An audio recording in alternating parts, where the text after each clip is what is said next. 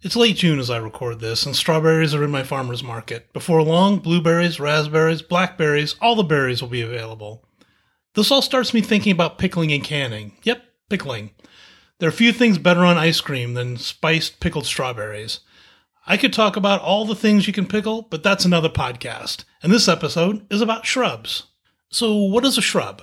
Historically, it may have been used to disguise the poor quality of spirits smuggled into England in the 18th century, but for our purposes today, it's just a fruit combined with sugar and vinegar. You end up with a flavored syrup that is sweet and tart, and fortunately for me, the pickling liquid I use for berries is a shrub.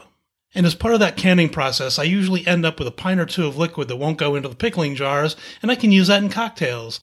Of course, as I use up the canned pickles, I'll have more shrub at my disposal. I'm focusing on using shrubs in cocktails, but if you're in the mood for something lower octane, you can mix shrubs with soda, maybe toss in some basil or mint, and get a refreshing tart spritz. And if you're not interested in going through the whole pickling and canning rigmarole, you can just make shrub directly. And there's a recipe for a cold press shrub linked in the show notes, so check that out. If you want to go the whole way with me, there's a link to the spiced pickled strawberry recipe I use that's the shrub I'll be using today since I just put up a few pints of pickled strawberries. It seems like just about any base spirit should work with a shrub. I'm going to make a strawberry shrub margarita, but you're going to find links to recipes for a bourbon smash and a Collins, each using shrub, in the show notes.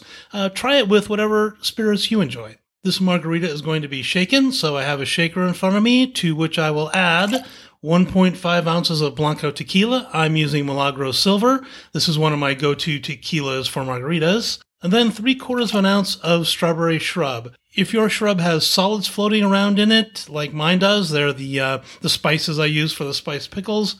You might want to strain it into the shaker so the bits don't end up in the cocktail. Next, three quarters of an ounce of fresh lime juice, and then we add the ice and give it a good shake.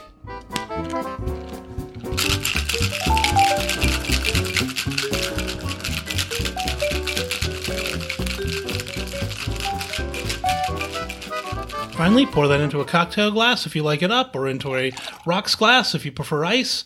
Garnish it with a lime wheel, and salting the rim is up to you. That's it for shrubs. They add another interesting ingredient to your repertoire. They're easy to make, and if you decide to pickle and can your fruit, they'll be available to you all through the winter. I hope you'll give it a try as those beautiful berries start to show up in the markets, and I'll see you here next time on Cocktailing.